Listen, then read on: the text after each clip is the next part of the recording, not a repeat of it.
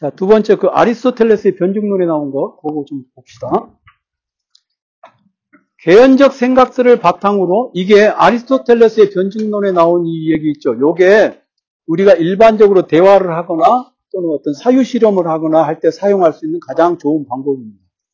아리스토텔레스의 책에 있는 내용들이 가장 현실적으로 생각할 수 있는 학문의 방법에 해당해요. 개연적 전제들을 바탕으로 제시된 문제를 논증하고 자신의 생각을 검토할 때 자기 모순에 빠지지 않는 방법.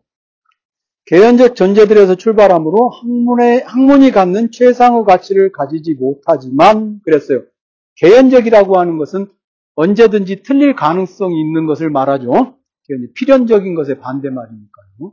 아까 제가 그 설명했던 것처럼 우연한 것들에 의해서 좌우될 수 있는 것. 그러면 아리스토텔레스의 변증론이라든가 이런 것들은 어떤 학문 영역에서 어, 적당하냐? 역사, 역사적 학문들에 적당하겠죠. 그러니까 역사책은 읽으면 끝이 없어. 역사책을 읽으면 끝이 없어요. 해결이 안 나는 것이죠. 그렇지만 그런 것들을 계속 읽음으로써 우리는 지적 훈련에 유용하고 논증 능력을 발휘할 수 있다.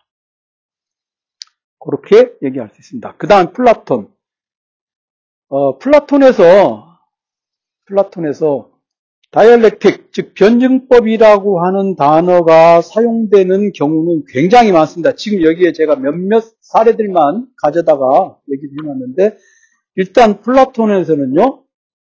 건설적이고 공조적인 서로 돕는 대화를 변증술이라고 그러고 소피스트들처럼 그냥 말을 다투기 경쟁, 그 다음에 논박을 위한 논박, 반대를 위한 반대 이런 것만 하는 것을 쟁론술이라고 합니다. 그래서 플라톤의 텍스트에서 대화적으로 라고 하는 말이 나오면요. 서로 건설적이고 공조적인 뭔가를 해보자라는 의미로 이해할 수 있어요. 플라톤의 책을 읽을 때. 그리고 친숙한 것에서 알려진 것으로 알려진 것에서 알려지지 않은 것으로 이렇게 돼 있는데 친숙하다는 것은요. 우리가 일상에서 접할 수 있는 것을 말합니다. 근데 거기서 알려진 것은 뭐냐면 학문적인 것 그런 얘기예요. 학문적인 것. 그 참다운 알미죠. 참다운 알. 그 다음에 알려지지 않은 것 이건 뭐냐면 몰랐던 것으로 그런 말입니다. 자신이 잘 몰랐던 것. 그러니까 진리 탐구의 과정이 그렇게 돼 있죠. 진리 탐구. 요거는 플라톤에서 그러니까 변증술이다. 이렇게 말하면 일단 대화, 건설적이고 공조적인 대화를 하는 것을 가리키기도 하지만 거기에서 조금 더 나아가서 모르는 것에서 또는 지나치게 익숙한 것에서 진정으로 진정한 알무로 가는 과정 이걸 가리킬 수도 있죠. 크라틸로스 편에서 보면 이름을 정한, 정하는 자의 일을 판정하는 법, 단어 형태를 부여하는 자 이럴 때 있어요. 이거는 크라틸로스라고 하는 대학편 자체가 우리가 말하는 어떤 명칭, 이름, 이런 것들이 어떻게 생겨났는가, 언어의 기원, 뭐 이런 것들을 따져 묻는 대화편이거든요. 여러분들 언어의 기원이라는 거 굉장히 중요합니다. 별거 아닌 것 같아도 즉 우리가 올바름이라고 하는 것, 올바름이라고 하는 것이 무엇이냐 이렇게 물어봤을 때 어, 여기에 계신 분들이 모두 다 올바름, 아 그게 이런 것이지라고 머릿속에서 생각하고 있는 일종의 definition이 있잖아요. 정의, 올바름의 정의. 그러니까 definition of justice. 근데 그게 전혀 다른 사람들도 있죠. 그죠? 그럼 뭐예요? 단어의 뜻이 공유되지 않기 때문에 대화할 수가 없잖아요. 그러면 이름을 정한다. 클라티로스 편에서 이름을 정한다라고 하는 게 바로 그것을 가리킵니다. 이름을 정한다. 이해가 됐어요? 김영수 군, 이해가 됐어? 네. 학교에서 그런 애들 있지? 이른바 자신, 자칭 일진인 애들. 양아치들. 응? 걔네들에게 올바름하고, 김영수 군이 생각하는 올바름하고 다르잖아. 올바름의 뜻이 다르는 거야. 그죠? 그렇지. 그러니까 그것이 통하지 않기 때문에 대화가 안 되는 거예요. 이름을 정하는 건. 그러니까 무엇을, 무엇을 중요하게 여기느냐가 사람들마다 다 다르잖아요. 근데 어떤 특정한 공동체에서 살아가는 가운데서 그 공동체에 사는 사람들이 중요하게 여기는 것이 어느 정도 합의에 이르러야 우리는 그 공동체가 제대로 돌아갈 수 있겠죠. 그렇죠? 결국 이번에 이제 세 번에 걸친 특강 다음 시간에 뭐예요? 정치죠. 정치라고 하는 것은 올바름을 올바름의 기준을 정하고 올바름의 내용을 합의하는 과정을 정치라고 하는 거예요. 그걸 잘 생각해야 됩니다. 제가 미쳤다고 이게 특강하면서 정치 이런 거 하겠어요? 제가 한번 그래서 뭐 1번 뭐 찍자, 2번 찍자 그 얘기 하려고 하겠어요? 아니죠. 올바름, 대, 대화를 통해서 올바름의 기준을 정하는 게 정치 아니에요? 그렇죠? 예, 그것에 대해서 생각을 해보려고 합니다. 그 다음에 에우티데모스, 기하학자들과 천문학자들과 산술가들, 이들도 사냥꾼이다. 이들은 자신들이 찾은 것들을 διαλεκτικοί가 사용하도록 그들에게 넘겨준다. 그런데 거기 διαλεκτικοί는요, 변증술사예요. 변증법을 하는 사람을 가리키는 말입니다. 디알렉티코이. 그러면 거기 기하학자들과 천문학자들과 산술가들. 이 사람들은 뭐냐면 여기서는 오늘날의 학문 분류가 아니라 이 사람들은 구체적이고 개별적인 현상을 수집하는 사람들이라고 하면 이해하면 돼요. 그런 현상을 수집하는 사람들이 사냥꾼이에요, 사냥꾼. 사냥꾼이라는 은유가 뭐, 뭐, 어떤 표현인지 알겠죠? 즉, 현상을 수집해서 그 사람들이 시스템을 만들려고 변증법 연구자에게, 변증술사에게 이걸 넘겨준다. 그 말이겠죠. 이해가 되셨어요? 네. 그 다음, 파르메니데스 편에 보면, 변증술 훈련 5년에 대해서 얘기하는데, 구체적인 내용이 변증술을, 어, 철학적 정치가는 변증술 훈련을 5년 해야 된다. 이 얘기를 하는데, 이 내용이 뭐냐면, 하나와 여럿, 운동과 정지, 생성과 소멸, 존재와 비존재 등을 배우는 젊은 소크라테스가 여기 파르메니데스 대화편의 주인공인데 거기 보세요. 하나와 여럿, 운동과 정지, 생성과 소멸, 존재와 비존재 이것은 서로 모순되는 것들이죠. 동시에 있을 수 없는 것들이죠. 하나이면서 여럿일 수는 없어. 근데 하나이면서 여럿일 수도 있죠. 아, 지금 이거 먹으면 안 되는데, 아, 막 지금 오늘, 오늘 여, 여기 수업 끝나고 저기 저, 저 양반 집에 가서 뭐 먹어요? 아니, 왜 표정과 말을 일치시키지 않아요? 먹을 생각이 없습니다. 아, 그렇지. 그렇게 말해야 정해요. 안 먹습니다. 아니에요. 먹을 생각이 없습니다. 생각에 굴복하시나요, 가끔? 생각이, 생각이 음식에 굴복하나요?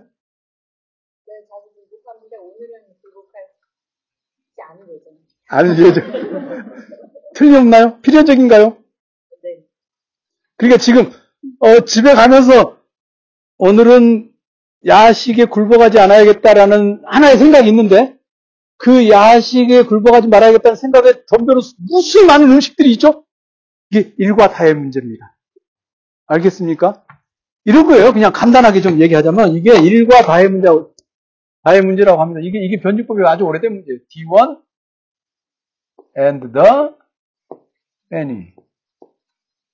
일과 다의 문제입니다. 일과 다. Einheit und Vielheit.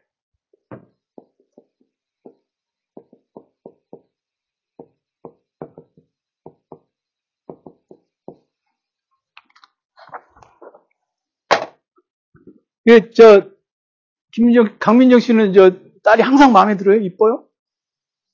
항상 안 이뻐요? 항상 의견 대립 있어요? 항상 두, 그래요? 언니? 엄마하고 항상 다퉈요? 왜? 엄마가 말도 안 되는 소리를 해요? 네? 그렇지 않아. 그렇지 않아. 성격이 안 맞는다 그러면 못 배운 사람이 하는 얘기야. 그렇게 말하면 안 돼. 학교에서는 그렇게 말하면 이제 재수없다고 그러지, 애들이. 여기 고급진 말을 쓰면 재수없다고 그러잖아. 그런데 공부를 잘하는 방법은 뭐냐면 어려운 단어를 일부러 쓰는 거예요. 그래야 사람이 정신세계가 어려운 단어로. 정말이야. 농담이 아니야. 우리 애가, 우리 애가 말이지, 어? 초등학교 때 학교 갔다 면 학교에서 무슨 일이 있었냐 그러면 친구들하고 사이좋게 놀았어요. 그러면 내가 뭐라고 그러냐면 나는 그런 단어를 못 알아듣는다고. 그러니까 어려운 단어를 써야 되는 거야. 국어 사전을 펴서 알겠어 주원? 어? 계속 그렇게 말해야 된다. 우리 막내 동생이 강주원인데 아주 저렴해 애가. 넌 그러면 안 돼. 어려운 단어. 어? 김, 김영수 알겠어? 아버지하고 얘기할 때 아버지한테 저렴한 단어를 쓰지 말라고. 아버지 이건 일과 다의 문제 같습니다. 라든가 이렇게 말하면 아버지가 좀, 야, 좀 어렵지 않냐? 그러면, 아 아버지 좀, 그럼 힘들어요. 같이 살기 힘들어요. 이렇게. 응? 알겠어? 배우면 그 배운 단어들을 일상에다가 계속 적용해서 사용해야 해. 그렇게 해야, 그렇게 해야 해요. 그렇게 해야 해. 결국 인간이 우리가 살면서 가질 수 있는 무기라는 게 말이거든요. 그지? 싸움 잘해? 못하잖아. 싸움도 못하는데 말도 못해봐.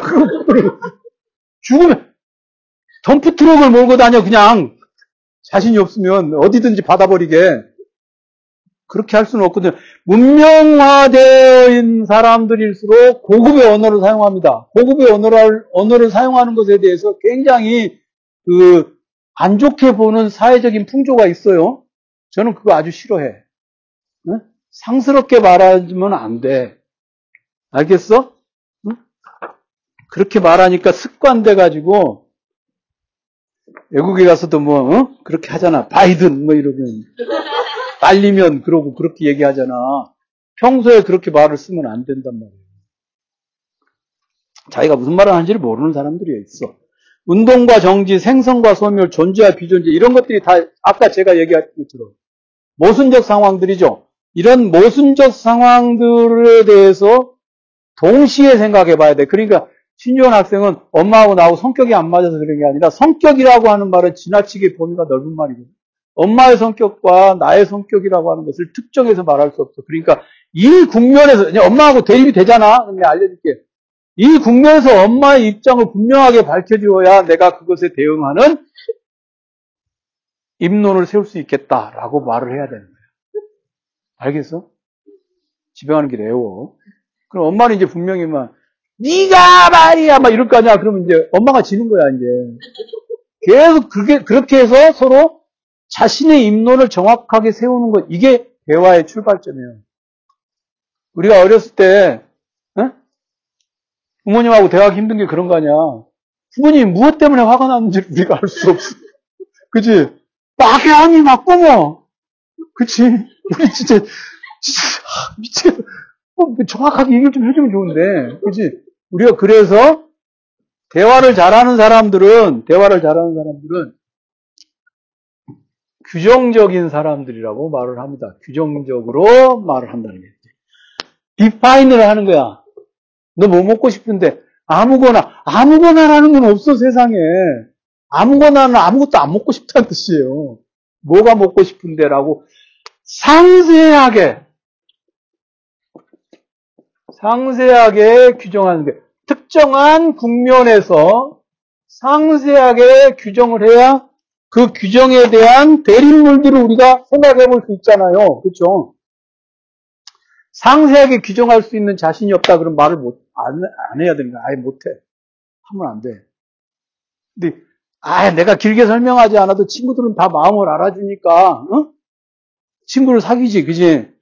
근데 그런 친구들하고 할 수 있는 일이 몇 개 있어. 마약, 오토바이, 어? 퍽치기, 이런 거 있잖아.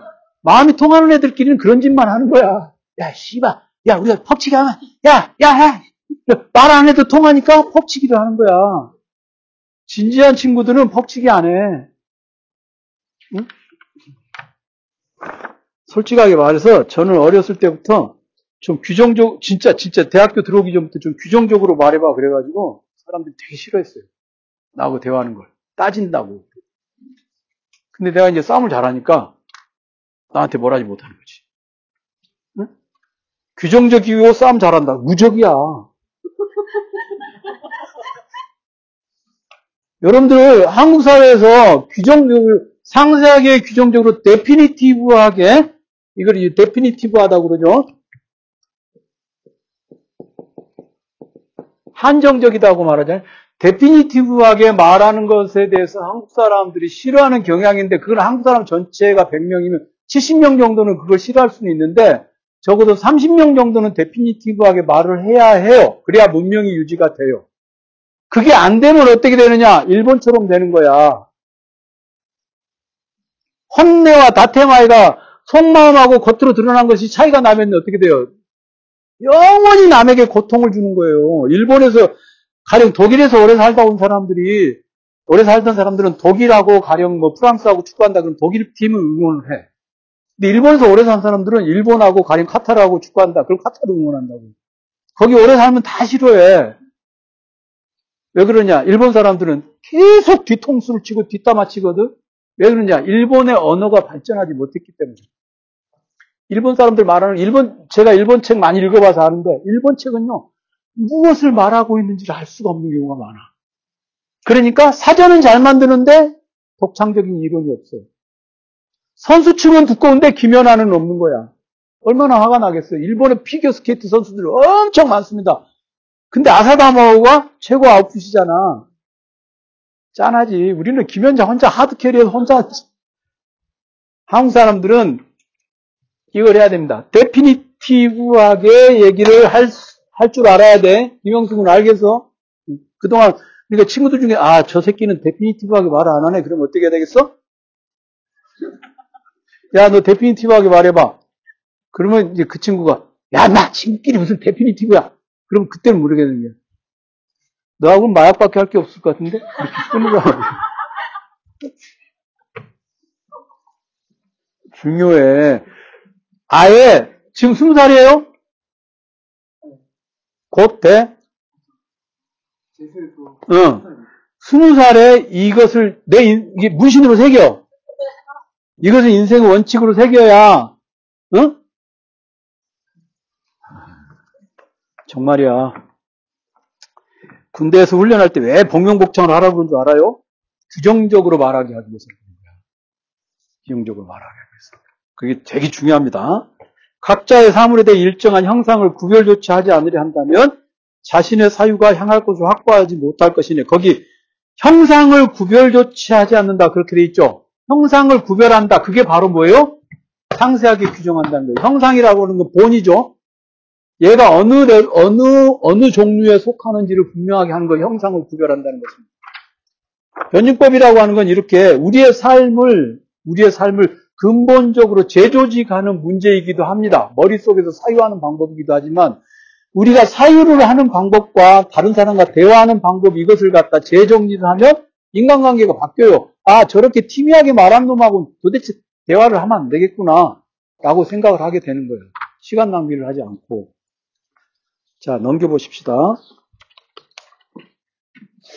그 다음에 나눔과 함께 봄. 이거 중요합니다. 이거 오늘 여러분들이 왔을, 오늘 왔을 때, 뭐 다른 얘기는 다 잊어버려도 플라톤에서 디아이레시스, 시놉시스 요 두 개가 변증법이다. 나눌 줄도 알아야 되고 함께 볼 줄도 알아야 된다. 동시에 하는 것 있죠. 나눔과 함께 봄을 동시에 하는 것 이것이 플라톤선 변증법입니다. 그냥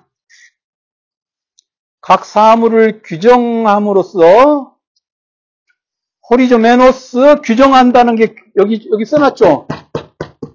호리조 호리조메노스 무엇에 대해 알고자 하는지를 분명하게 하도록 하고 여러 방식으로 흩어져 있는 사물들을 한 형상으로 데려갈 줄 알아야 된다. 그러니까 규정한다는 것은 나누는 것이고 이렇게 흩어져 있는 사물들을 한 형상으로 데려간다는 것을 함께 본다, 모은다는 것이죠. 그래서 이건 이제 정치가 편에 많이 나오는 것인데 나눔과 모음 이 두 가지를 할 줄 안다는 것을 말합니다. 중요해요. 플라톤에서 요거 중요해요. 플라톤에서 중요합니다. 나눔과 모음. 그 다음에 해결. 하, 해결은 무지하게 어려운데 제가 쉽게 얘기를 하겠습니다. 해결은 무지하게 어려운데 쉽게 얘기하겠습니다.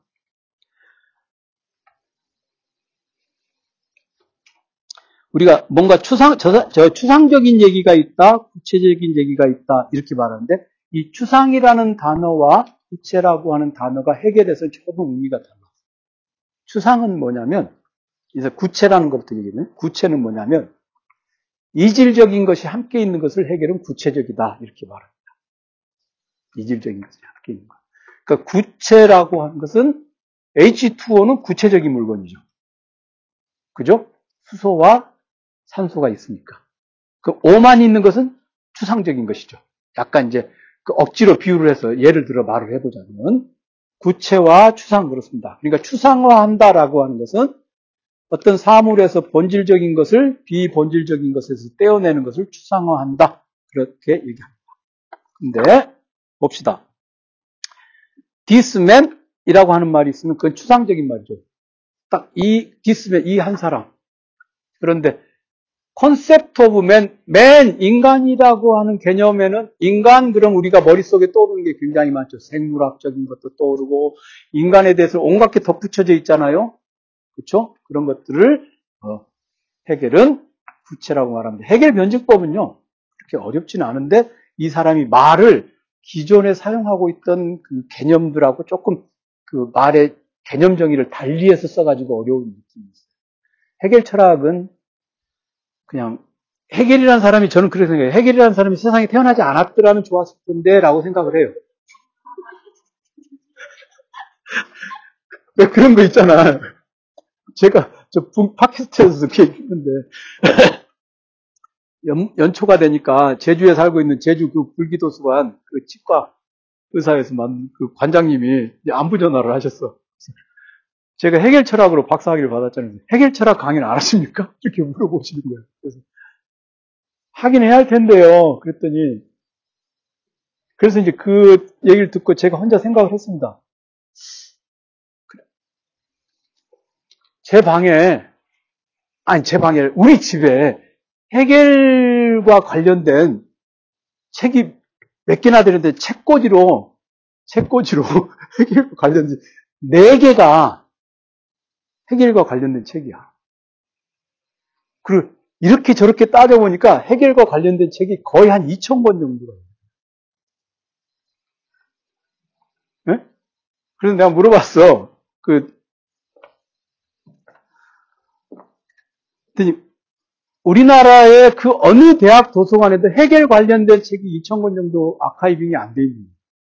예전에 에, 선생님하고 나하고 둘이 합하면 그 우리나라에서 해결 관련된 책을 제일 많이 가지고 있는 선생님 가지고 계신 책을 내가 다 복사를 해서 갖고 있거든요.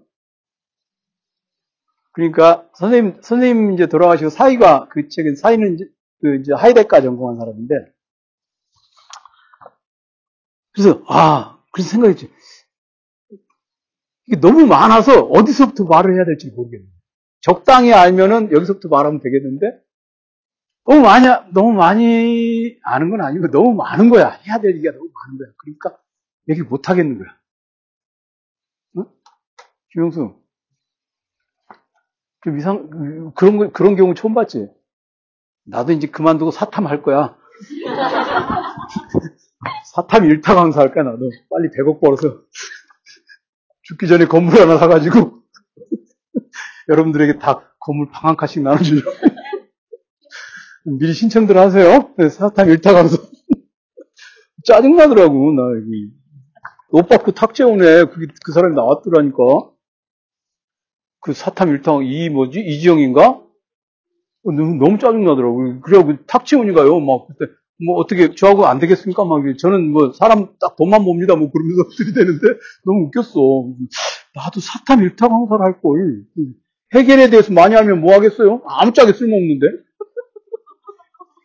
책값만 이빠이 들어가고 말이지. 최근에 해겔르스 해겔이라는 책이 나왔습니다. 해겔르스 해겔에 해겔스 벨트라고.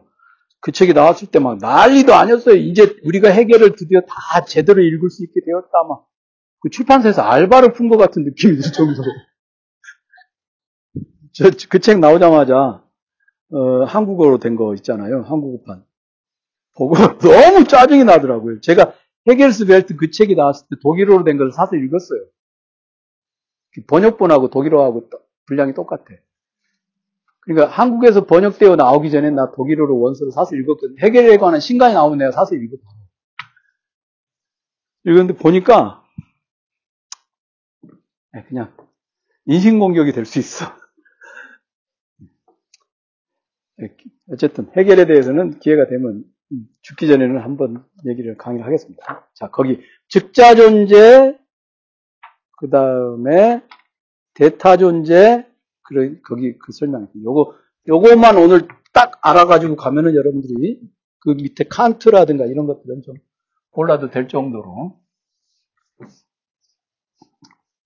오늘 이제 우리 우리의 그, 그 학생 김영수 군이 여기 있으니까 김영수에게 한번 물어보겠습니다.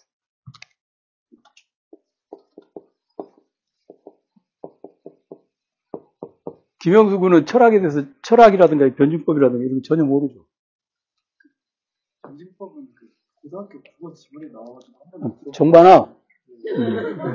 그 얘기 하면 안 되는데, 분위기, 너 지금 맨 앞에 앉으니까 잘 모르는구나. 고등학교 그 교과서에 나오는 변증법 얘기하면 안 되는 거 다 알고 있어, 여기 있는 사람들. 내 강의 들었던 사람들은. 그지? 자, 김용수와 변증법. 응? 지금 그 얘기, 그 얘기 할 줄 알고 물어본 거야. 고등학교 국어 교과서에 나왔어. 그게 이제 뭐라고 뭐라고 나왔어요. 그죠? dialectic이라고 있습니다.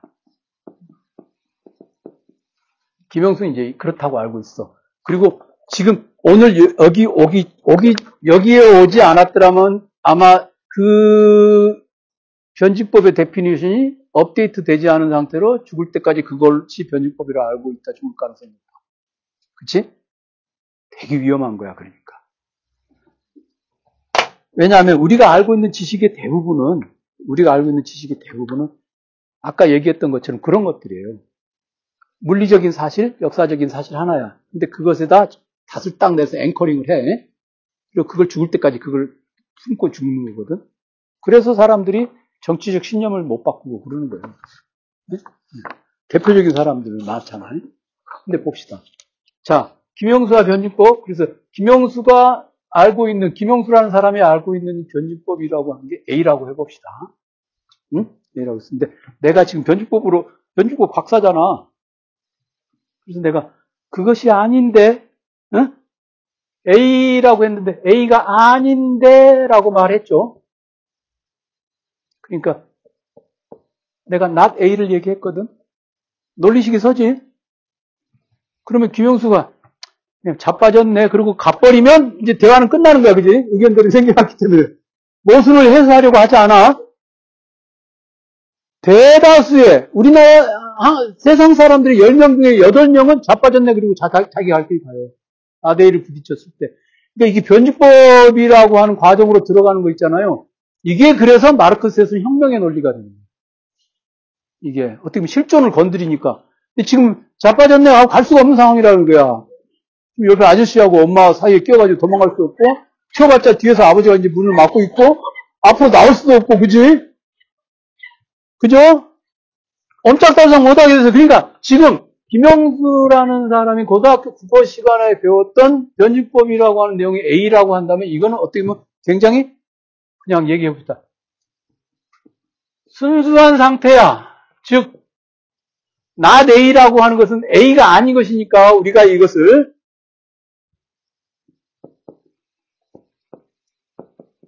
좀 유식한 말로 타자라고 합니다. A가 아닌 것이잖아.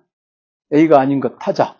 수원 글로벌 평생학습관이 아니다. 그럼 수원 글로벌 평생학습관 아닌 것들은 다 수원 글로벌 평생학습관의 타자죠. 그지? 알고 있는 것에 반대되는 것, 또는 알고 있는 것과 어긋나는 것이잖아? 그게 타자라고 말하는 게. 타자를 만났다 이거야.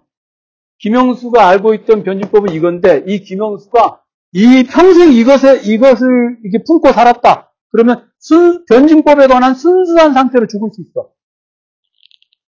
그죠? 근데 지금 우리가 태어나서 지금까지 살아올 때, 지금까지 살아오는 동안에 어 떠한 타자도 만나지 않고 지금까지 살아오지는 않습니다. 지나치게 많은 타자를 만나면 사람이 남루해져요. 박순영, 그지? 음. 그런 경험이 많잖아. 그래서 물어본 거야. 내 수업을 오래 듣는 사람은, 아, 이 질문이 나에게 온 이유가 지금 실존적으로 건드려지잖아. 근데 박, 박순영 군이 굉장히 그 지나치게 많은 타자를 만났음에도 불구하고 이렇게 살아갈 수 있는 이유는 뭐예요? 어, 이거. 저게 다 달고 다른 대답들인데, 결코 녹지 않은 정답을, 조음을 닮으려고 노력한다는 거지. 조음이라는 것이 있거든. 조음이라는 거 있거든. 근데 봐. 이게 진리도 아닌데 진리라고 붙들고 있었단 말이야. 그죠? 근데 자기가 진리가 아닌데 진리인 척 붙들고 있었다는 거예요. 그래서 누군가가 그거 진리가 아니고 나 내가 진리야 라고 말했을 때 자신이 가지고 있던 자신이 가지고 있던 거짓이 깨뜨려지죠. 그러니까 지금 이 국면이 순수한 상태가 깨지면서 순수한 상태가 깨지면서 이질적인 것이 들어오게 되죠. 그죠? 순수한 상태라고 하는 것은 뭐냐면 공주병 걸리고 왕자병 걸린 사람이 순수한 상태인 거예요. 거울 봐. 거울을 보고 아 장난 아니네. 이런 사람들이 뭐예요? 순수한 사람들이지. 그죠? 순수한 사람들이야. 그러니까 우리는 그 사람은 어떤 사람이에요? 자기 안에 빠져 있는 상태죠. 그죠? 시험, 시험까지 봤어. 이걸로, 이거 외워서. 이게 틀림없지. 그잖아. 이거 외워서 시험을 봤단 말이야. 그러니까, 고등학교 교과서에 정반합, 변이법이 이거 다 나오는 거 있잖아. 이게 제일 무섭다니까? 다 그게 정답이야. 그걸로 시험을 봤기 때문에. 그러니까, 내가, 내가 해결철학으로 박사학위를 받았다고 그래도, 에이! 그러면서 그것이 정답이라고 계속 우겨. 그 사람들이 어떤 사람이에요? 순수한 사람이에요. 자기 안에 빠져 있는 사람이야. 자기가 가지고 있는 비진리성을 의식하지 못하고 있는 거예요. 그런 사람이 자기 안에 빠져 있다. 그 보이치어로 자기 안에 있다를 갖다가 자기 안에 있다 영어로 뭐예요? 자기가 뭐예요 영어로? 네? 그렇죠. 그죠? 도이치어로 이게 자기 안에 있다라는 말이에요. 이게 여기서 출발을 하는 거야. 누구나 다 자기 안에 있어. 누구나 다 그 가능성이 있어. 네? 누구나 다. 그래서 이거를 여기 여러분 책에 나온 즉자적 상태라고 하는 거예요. 자기 안에 머물러 있는 상태. 어, 단어가 어렵지만 단어가 어렵지만 뜻은 그렇습니다. 관계 속에 있지 않은 존재, 관계 맥락의 외부에 있는 존재. 그랬어요. 즉 그냥 변주법은 이런 것이다라고 하는 것을 외우고 있는 상태야. 그것이 거짓, 거짓임을, 그것이 가상임을, 거짓임을 폭로해 주는 것하고 전혀 만나지 않은 상태야. 오늘 여기 와서 강의를 안 들었으면 죽을 때까지 아마 그대로 외우고 다녔겠지. 그죠? 그러면, 아, 이 상황을 겪은 사람은, 이 상황을 겪은 사람은 지금 현재 자기가 가지고 있는 참으로 알고 있는, 진리로 알고 있는 모든 것들을 점검해 들어가야겠죠. 그죠? 그러니까 즉자적 상태에 있는 사람이 비아더 타자 not A를 A를 A가 진리라고 여기고 있는 사람이 not A를 만났을 때 아 하고 자기가 A의 비진리성이 폭로되지 않습니까? 그러면 하게 되는 경우가 뭐냐면 절망을 하게 되는 거예요. 내가 그동안 헛것을 믿고 살았네 라고 절망하겠지. 사람씨 그래 안 그래요? 사람씨 절망해? 지금 조금 그냥 뭐 야식 안 먹어야지 결심하고 먹을 때가 더 절망스럽지 않겠어요? 그죠? 내가 이렇게 허약한 사람이었던가 뭐 이런 거 있잖아요. 이거 다 해당해요. 옳음을 자기가 실천하지 못했을 때 뭐 이런 거 다 절망스러워. 이 절망스러운 거야. 그리고 내가 이러고도 인간인가? 이런 생각 있죠? 인간에 대한 회의가 생겨나겠죠. 그러니까 절망과 의심.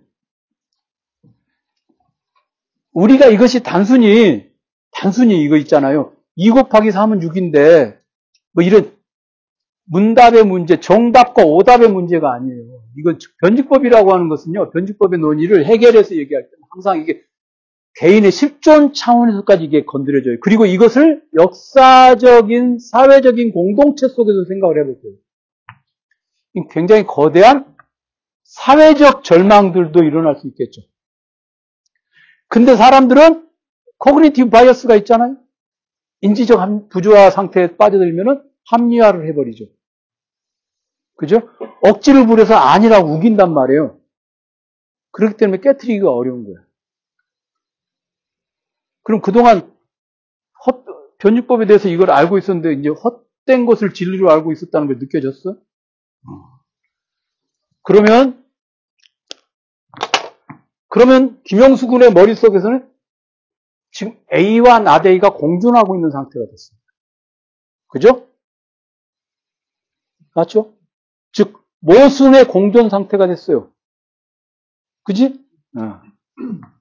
첫 번째 순수한 상태인데 이 타자를 만나서 그럼 타자 타자를 만나다. 타자를 만났다 이거를 좀 유식한 말로 포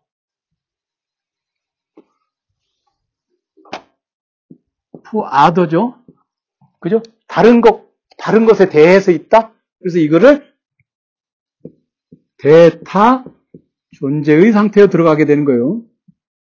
그러니까 A와 나데이가 머릿속에 동시에 있어. 그래서 이것을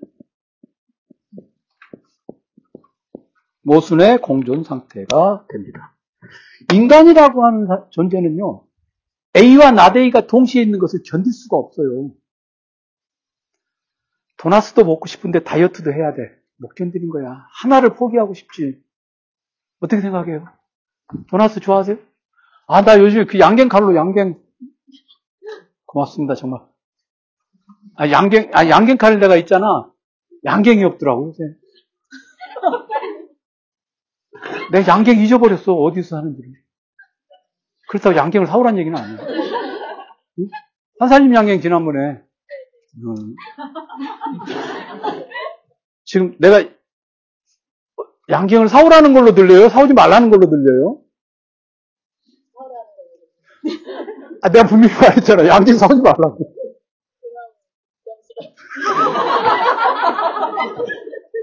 아니, 지금, 나 분명히 양갱을 사오지 마십시오. 라고 말했는데, 지금 양갱을 걸로 들린다라고 말하는 건 뭐예요? 서로 지금 고통스러운 거야, 지금. 한번 사와서 제대로 만족시켜드리고 싶어요. 아야, 양갱이 너무, 양갱 가지고 우리가 이렇게 번유법적인 모순 상태에 처할 필요 있겠어요? 양갱 그냥 하찮은 거잖아. 아, 그런가요? 지금, 끝없어. 양갱에 대해서 지금, 그죠? 봐. 저 양반이 지난번에, 어? 작년에 나한테 양갱을 사다 줬어. 내가 양갱 좋아한다고 그러니까. 맛없는 양갱을 사온 거야. 안 사오니까 못하잖아. 그리고 내가 양갱을 잘라먹는 칼이 있어요. 양갱 자르는 칼이. 없는 줄 알아? 내가 양갱 자르는 칼이 있다니까. 스테인레스로 만든 거야. 일제야.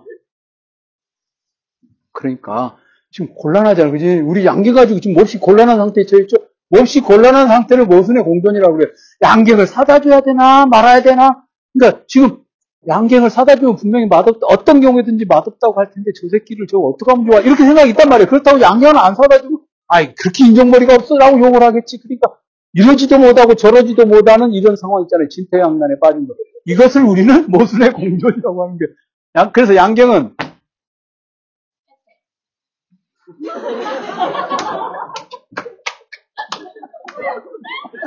태 양갱, 하살림 양갱은 좀 아닌 것 같더라고요. 그죠? 모순의 공존 상태가 있는데, 요 상태, 이, 이 상태. 네? 이 상태에서 정신력이 약한 사람은요, 그냥 옛날로 돌아가거나 아니면 뭔가 권위 있어 보이는 사람이 나대이를 말씀 그걸 받아들이곤 합니다.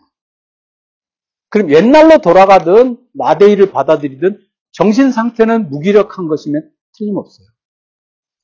정답을. 그러니까 게으른 놈들은 어, 아니라고 얼른 이거 받아들인 거야. 더 이상 생각을 안 해. 왜? 모순의 공존을 못 참는 거야. 모순의 공존 상태를.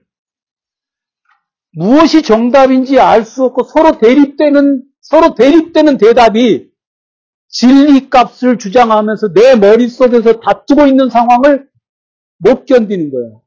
못 견디면 어떻게 돼? 남에게 판단을 의뢰하죠. 하청 준다고 할 수 있어요? 우리는 그런 사람을 이성이 없는 놈이라고 말하는 거예요. 이성이 뭐냐?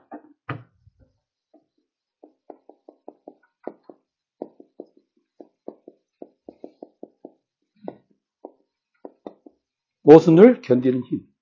외워. 김영수 이건 외워야 돼. 어? 이건 외워야 돼. 안준혁 그러지? 모순을 견디는 힘이 이성이에요. 이거는 내가 definition을 만든 거야. 박찬선 씨 그죠? 모순을 견디는 힘이 이성이에요. 모순을 견디는 힘이 없다는 것은 뭘 말하냐? 그냥 남에게 사유를 의탁하는 거죠. 양갱 문제에 대해서 우리가 모순을 한번 견뎌봅시다. 아직 해태 양갱으로 결론이 날 때는 아닌 것 같아요. 한살림과 해태의 그, 우리가 이, 이 모순 상황 속에서 끝없이 한번 모순 배틀을 해봅시다. 그죠? 네. 아직 해태로, 어, 제가 오늘 저 수원 종합터미널에 가서 10시, 12시 20분 버스를 타야 돼요. 양갱을 하나, 제가 해태 양갱을 한번 사먹어 보겠습니다. 칼은 없지만 제가 먹어보겠습니다. 그 다음, 다음번 특강 때, 2월 특강 때 제가 해태 양갱에 대해서 말씀드릴게요. 그러면, 그렇다고 해서 뭐, 한 살림 양갱을 갖고 오라는 얘기는 아니에요. 근데 지금 제가 말하고 있기 때문에 지금 굉장히 괴롭죠? 네, 그러니까 지금 이성을 단련하는 과정이야. 알겠어? 즉, 즉, 이성의 힘이 쇠퇴했다. 모순을 견디는 힘이 떨어졌다는 뜻이에요. 어떻게 보면 남하고 말싸움을 하고 싶지 않은 상태일 수도 있어. 그래서 저도 요즘엔 이성의 힘이 쇠퇴한 걸 느껴요. 뭔 말이겠어요? 알다툼하기 싫다 이거지. 즉, 내가 갖고 있는, 내가 가지고 있는, 내가 가지고 있는 편견에, 우리는 누구나 다 편견을 갖고 있어요. 언제든지 검증돼야 되는. 그 편견에 그냥 눌러 앉아서 그대로 지키고 살아도 되는 기득권자가 되었다는 의미일 수도 있어요. 토론을 거절하는 자는. 또, 가짜는 놈들하고 말싸움하고 하기 싫다라는 뜻도 될 수 있어. 1번의 뜻은 내가 아주 뼈저리게 느낀 바는 또 있어. 예전에 내가 여기 수원 글로벌 평생학습관 올 때마다 사실 내가 요 수원 글로벌 평생학습관 오는 요 경기대학 앞으로 이렇게 지나서 이 길을 되게 오고 싶지 않아요. 않아요. 근데 경기대학이 별로 안 좋은 추억이 있어서. 근데 예전에 무슨 일이 있었는데 내, 내 선생님이 나한테 뭔가 일을 떠넘기시면서 이런 얘기를 하신 적이 있어요. 강 박사, 강 박사가 이번 일은, 이번 일은 좀 맡아주지. 그래서, 아니, 왜 제가 왜요? 내가 이성이 쇠퇴했어. 이렇게 얘기를 하시는 거야. 그래서 내가, 이성이, 나는 그때 순진하게, 아니, 선생님이 이성이 쇠퇴하는 게 말이 되, 됩니까? 막 이제 그랬거든. 근데 생각해보니까, 그게 이런 뜻이야. 가짜는 놈들하고 말다툼하고 싶지 않아. 라는 뜻이었던 것 같아. 그 나도 지금은, 가령, 어, 박순영이가, 아, 선생님, 이런 일을 가지고 선생님이 한번 나서서 설득을 좀 해주십시오. 그러면 제가, 야, 순영아, 내가 이선생 세퇴했어. 이렇게 말하면 무슨 뜻이겠어, 순영? 어? 가짜는 애들하고 모순을, 모순 속에 들어가서 대립각을 세우고 토론하고 싶지 않다라는 뜻이겠지. 그죠? 근데 그때는 그 생각을 못 했어요, 내가. 선생님이 그 말씀을 하실 때는. 그 말씀 하실 때는 그 생각을 내가 못 했어. 지금 내가 그 말씀을 선생님이 하시던 때하고 비슷한 연배가 되었어. 그러니까 된 거야. 말다툼 하는 게 싫은 거야. 그러나 양갱 문제에 대해서만큼 나 끄집없이 이렇게 이성을 발휘하고 싶어요. 양갱 문제는. 모순을 견디는, 이성은 모순을 견디는 힘이다. 이 얘기 박수좀 처음 들어보지 않지. 내가 여러 번 얘기한 적 있지. 모순을 견디는 힘이라는 게 이런 뜻인 거야. 그러니까 이성이 계속 살아있다는 건 뭐냐? 반대의 증거를 계속 받아들일 수 있고 타자에 직면할 수 있는 힘을 갖고 있다는 걸 의미하는 거예요. 그럴 자신이 없지 평생 동안. 평생 동안 그렇게 하려면 어떻게 해야 되느냐? 계속 공부를 해야 되는 거예요. 내가 역사 철학 전공자인데 철학을 전공하는 사람이 역사책을 읽는 게 굉장히 힘들어요. 철학 공부하는 사람은 일단 기본적으로 게으르기 때문에 체계적 정합성을 좋아하거든? 한번 완결된 어떤 정합성을 좋아하는데 계속 역사책을 읽으면 반대되는 사례들이 등장하기 때문에 철학 전공하는 사람들이 의외로 역사에 굉장히 취약합니다. 역사책 안 읽어요. 못 읽어요. 수학책을 정말 수학의 정석을 갖다 푸는 게 빠르지 역사책 읽는 게 정말 지겨워. 근데 역사책이라고 하는 게 지금 30년 전에 나온 교과서들이 다 개정이 되어서 요즘에 옥스퍼드 세계사가 이번에 새로 나왔잖아요. 새로 개정, 옛날 거하고 완전 다르죠? 내가 옥스퍼드 세계사, 뭐, 오스트하멜의 대변역, 하버드 치아백 세계사 이런 거 읽으면서 무슨 생각이 든 줄 알아? 내가 너무 오래 살았다. 내가 옛날에 갖고 있었던 윌리엄 명린의 세계사 이런 책이 다 갖다 버렸어요. 다 갖다 버렸어. 왜냐하면 교과서가 바뀌었기 때문에. 그래서 요즘에 다시 읽고 있는 거야. 너무 짜증이 나는 거야. 그죠? 어떡하겠어, 근데? 무슨, 무슨, 내가 알고 있던, 여러분들 르네상스라, 르네상스 시대라는 말 자체를 아예 안 씁니다, 이제. 그냥 15세기라고 말합니다. 그러니까 에로스를 찾아서 이른바 르네상스라고 내가 그랬잖아요? 르네상스 시대라는 말 자체를 역사책에서 이제 안 써요. 15세기 전환기라고 그럽니다. 르네상스 시대라고 배웠지. 고등학교 교과서는 개정이 안 되고 있기 때문에 모순에 직면하고 있지 않아요. 네? 자, 우리는 끝없이 타자를 만나서 그 대타 존재, 타자의 대면에 있는 존재가 돼 있어. 그럼 견디기가 어려워. 그러니까 옛날로 돌아가고 싶은 거지. 더군다나 나처럼 지식 기득권자는 내가 아는 게 훨씬 많잖아요. 내가 지금 뭐가 아쉽다고 더 공부를 해. 근데 어쩔 수 없이 우리는 모순을 견디는 힘을 발휘해야 되는 것이에요. 이게 그러니까 변증법이라고 하는 것은 끝없이 학습을 계속 하는 것을 의미하는 거예요. 거기 보세요. 즉자 존재가 범주와의 운동으로 들어가면 해결은 이걸 범주와의 운동이라고 부릅니다. 관계, 구별, 매개라고 하는 말을 그렇게 쓸 수 있어요.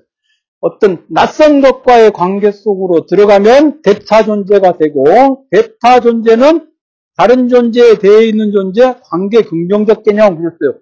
즉 다른 것들과의 관계 속에서 자기 자신을 수정하려고 노력하는 그런 존재가 대타 존재죠. 이게 굉장히 중요합니다. 오늘 변증법 공부를 하는 것에서 여러분들이 반드시 기억해야 되는 게 이성은 모순을 견디는 힘이다.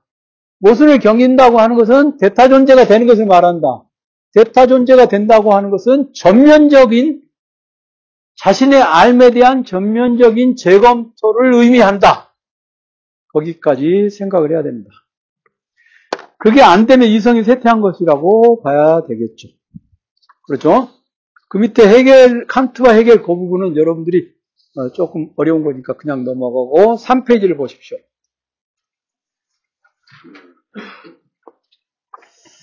마르크스. 마르크스의 책을 봐도 변증법적 유물론 뭐 이런 얘기들이 많이 나오거든요. 근데 마르크스의 책에서 변증법이라고 하는 얘기가 나오면은요. 해결과 같은 의미에서의 변증법이라기보다는 그냥 현재에 놓여 있는 기득권 또는 기성 체제를 무너뜨리는 데 필요한 반대 명제들 이런 뜻으로 이해를 하시면 돼요. 이게 엄밀한 논리적인 어떤 정식이 있는 게 아닙니다. 마르크스는 그 변증법에 대해서 굉장히 진지하게 연구하거나 그런 사람은 아니에요. 엥겔스가 오히려 연구를 많이 했는데 어, 마르크스는 그렇지 않습니다. 오히려 어, 마르크스는 실용적인 지식에 굉장히 관심이 많은 사람이고 어, 자기가 좀 유식해졌으면 하는 생각이 있지만 마르크스는 엄청 철학적으로 유식한 사람은 아니에요.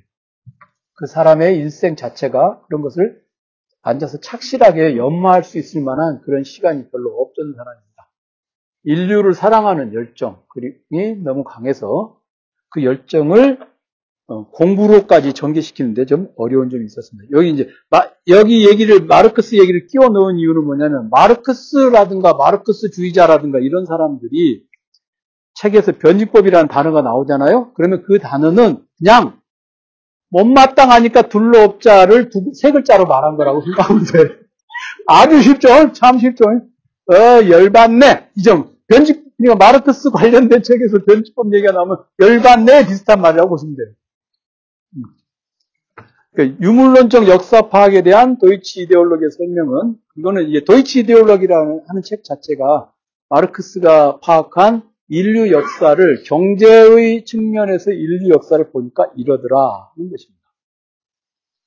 인간이 인간의 삶은 직접적인 물질적 생산에서 출발하여 현실적인 생산 과정을 전개하고 이러한 생산 양식과 연관되고 그것으로부터 산출된 교환 형태, 시민 사회를 전체 역사의 기초로서 파악하며 여기서 중요한 것은 물질적 생산, 그게 강조됩니다.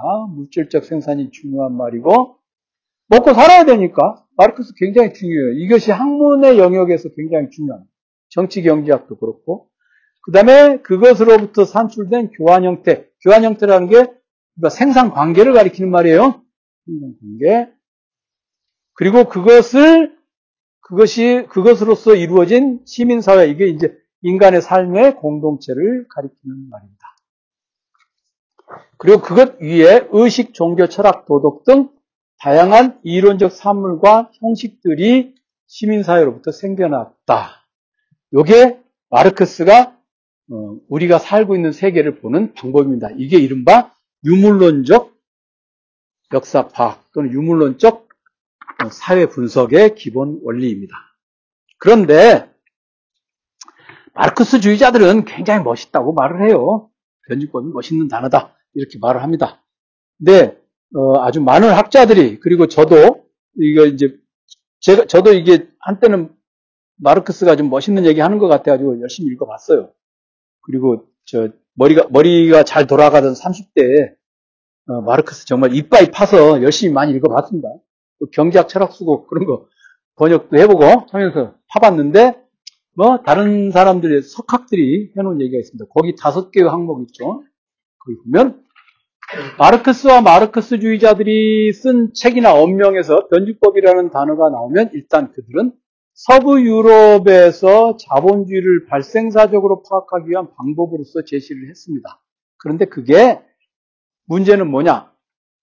인과적으로 확실한 부정들을 파악할 수 있는 저작적 지침이 없다. 이건 뭔 말이냐면, 어, 가령, 어, 김영수 군이, 뭐, 저, 뭐야, 어, 이번에 양갱을 좀 먹고 싶은데요? 이렇게 얘기를 했어. 그러면 엄마가, 안 돼! 이렇게 말했단 말이에요? 그럼, 그 뭐가 안 된다는데? 그러면 무조건, 하여튼 안 돼! 이렇게 말, 말했다고 해봅시다. 엄마가 그럴 리는 없겠지만, 엄마가 굉장히 이성적인 분이니까? 데피니트하게 말하십니까, 평소에? 아, 좀 찔리시나 본데? 아, 평소에 그렇게 말해요? 형수가 뭐라고 하면은, 안 돼! 막, 어쨌든 안 돼!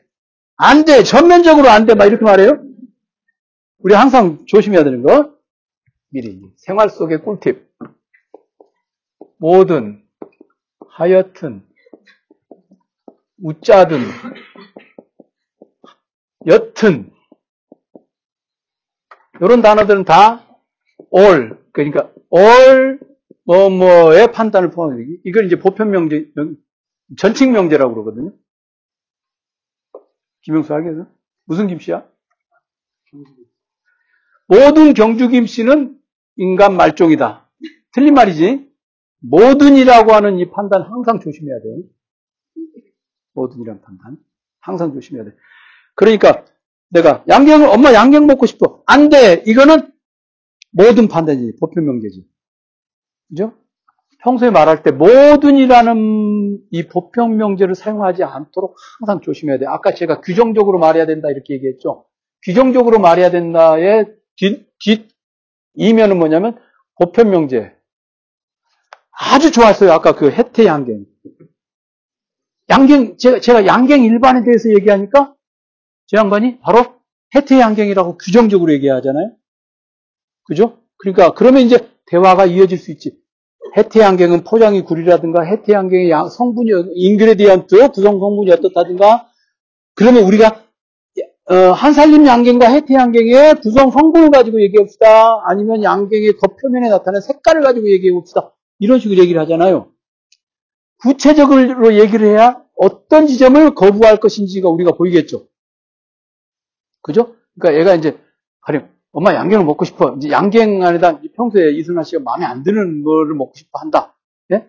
그 얘기를 하면은 양갱을 싶으면 그러면 구체적으로 어떤 방식으로 어떤 것을 얼마만큼 섭취하고 싶은 것이냐라고 말을 하시면 애가 어, 이성이 약하거든요. 모순을 견디는 힘이 아직 약해. 금방, 아, 그냥 안 먹고 말래. 그죠? 가장 좋은 방법입니다. 아, 자녀를 변증법적으로 훈련하, 훈련하면서 자신의 의지를 관철시키는 가장 좋은 방법이 뭐겠어요? 상세하게 말해봐. 이렇게 말하는 거야. 응? 가령, 이거, 이거는 제가 여러 번 얘기한 거죠. 예전에 우리 애가 중학교 때 MP3 플레이어를 갖고 싶어 한다. MP3 플레이어를 사주세요. 이렇게 말하면, 안 돼! 이렇게 말하면 안 되고, MP3 플레이어란 무엇인가? MP3 플레이어가 어떤 점에서 필요한 것인가? 그냥 필요해. 그냥이란 무엇인가? 계속 규정해 가는 거야. 그러면 규정의 반대말이 부정이죠. 규정, 특정한 것을 규정해야 특정한 것을 부정할 수 있잖아요. 그런데 마르크스주의는 우리 이론을 받아들이면 세상이 다 좋아진다. 이렇게 말하기 때문에 이거는 이론으로서의 가치가 없는 거죠. 그 얘기예요. 굉장히 중요합니다. 굉장히 중요합니다. 그래서 저는 공부 열심히 해라 이런 소리 잘 안 해요. 저는 제가 뭔가 권할 때 열심히 해라라든가 이런 막연한 얘기 잘 안 하죠. 제가 중죠. 요거 요거 요것을 이렇게 해라 하잖아요. 항상 규정적으로 말하는 것이 그러면 요거 요것을 저렇게 하면 안 되나요? 라고 말하면 요거 요것을 하겠는데 방법에 대해서 부정을 하는 것이죠. 여러분들 그래야 대화가 되는 거예요. 대화라는 건 전칭 판단만 가지고는 대화가 안 됩니다. 그래서 부모님들하고 대화가 잘 안 되는 거야. 어머니 아버지하고 대화가 잘 안 돼요? 오히려 어머니 아버지가 너하고 대화가 잘 안 되는 것 같은데. 그죠? 음. 차에서나 이게 마을 버스에서나 전철에서나 그냥 버스에서나 우리나라 청소년들이 얘기하는 건 다 전칭 판단만 얘기지. 졸라 멋있어. 이런 건 전칭 판단이야. 그렇게 얘기하면 안 돼. 너 친구들 그렇게 얘기 잘하지. 어? 존나 멋있어. 이렇게 졸라 멋있어. 졸라가 전칭 판단인 거 알고 있었어? 친구가 졸라 멋있어. 그럼 전칭 판단이야? 이렇게 말해. 그럼 친구가, 아, 너하고 친구 못 하겠다. 네가 생각한 친구의 조건은 전칭 판단 그만하고 정규의 조건은 이러이러한 게 친구야 라고 그렇게 해서 떨어져 나가는 친구는 끊는 게 좋아. 응? 친구를 그렇게 감성적으로 사귀면 안 돼. 변증법적으로 사귀어야지. 생각해야, 내가 농담하는 거 아니에요. 그리고 마르크스는 항상, 마르크스주의에서는 항상 부르주와 플로레타의 대립, 뭐 이런 식으로 얘기를 하잖아요. 근데 세상사를 우리가 들여다보면은 변화의 과정에 있는 대립되는 항목이 두 개만 있는 것은 아니죠. 여러 개가 동시에 작동할 수도 있고, 그 다음에 공산주의 사회라고 하는 것이 막연히 좋은 것인데, 어, 그 사회가 실현되지 않으면 어떤 사회가 되는지에 대해서 대립적으로 확실하게 얘기를 하더라. 그리고 과학적 이론은 검증적으로, 경험적으로 검증 가능한 이론이어야 되는데 자기네가 과학 이론이라고 말하면서도 검증 가능한 얘기를 하지 않아요. 그런 점에서 뭐 한마디로 말해서 뭐냐? 마르크스에서 마르크스주의에서의 그 변증법이라고 하는 건 부정의 불명확성을 얘기할 수 있습니다. 오늘 이제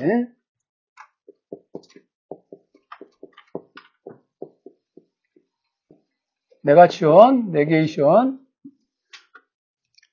변증법은, 변증법이라고 하는 것에 대해서 제가 오늘 이런저런 얘기를 자잘하게 했는데, 여러분들, 부정이라고 하는 것은, 부정, 부정이라고 하는 것은 뭐뭇에 반대한다. 우리는, 어, 부정이라는 말에 대해서 굉장히 안 좋게 생각해요. 근데 진지하게 부정을 학문적으로 이야기하고 이것을 바탕으로 해서 조금씩 조금씩 수정해 나가고 시행착오, trial and errors, 시행착오를 통해서 이렇게 고쳐 나갈 수 있는 것 있죠. 그게 이성적이고 이상적인 대화 국면이에요. 남하고 하기 어려우면 자기 혼자 하면 돼. 책 읽으면서. 김영숙은 책 많이 안 읽었잖아. 그지? 내가, 내가 이제 17살부터 본격적으로 이제 좀 어려운 책들을 읽기 시작해서, 응? 그러니까 그때가 이제 78년이란 말이야. 지금 2024년이니까 그동안 뭐 군대 있을 때 빼고 군대 있을 때는 책 한 글자도 못 읽었으니까 지금 책을 얼마나 많이 읽었어 읽었겠어 근데 책을 많이 읽었기 때문에 뭔가 지금 읽을 때 아, 내가 이걸 모르고 살았네.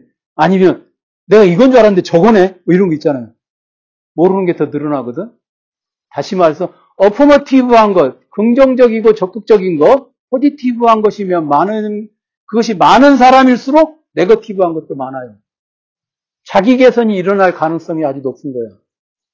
변증법이라고 하는 것은 결국은 다른 성과의 대화의 논리이기도 하지만 자기가 가지고 있는 어제를 부정해서 오늘을 refresh 시켜서 또 더 나은 내일로 나갈 수 있는 하나의 실존적 개선의 역동성의 논리이기도 해요. 안준혁 그래? 옛날보다 유식해진 것 같아? 옛날보다 유식해진 것의 증거가 뭐야? 궁금한 게 더 많아졌다는 것이죠. 해태양경에 우리가 안주할 수 있겠어요? 양갱에 대해서 더 이상 조사하지 않아도 되겠어요? 그죠? 저도, 저도 그동안 한살림 양갱을 까기 바빠서 적극적으로 더 나은 양갱을 찾으려고 하지 못했던 점을 반성하고, 네? 양갱칼을 가지고 있다는 이 자부심을 오만이라고 반성하고, 네? 양갱칼에 안주하지 않고 더 나은 양갱을 향해서,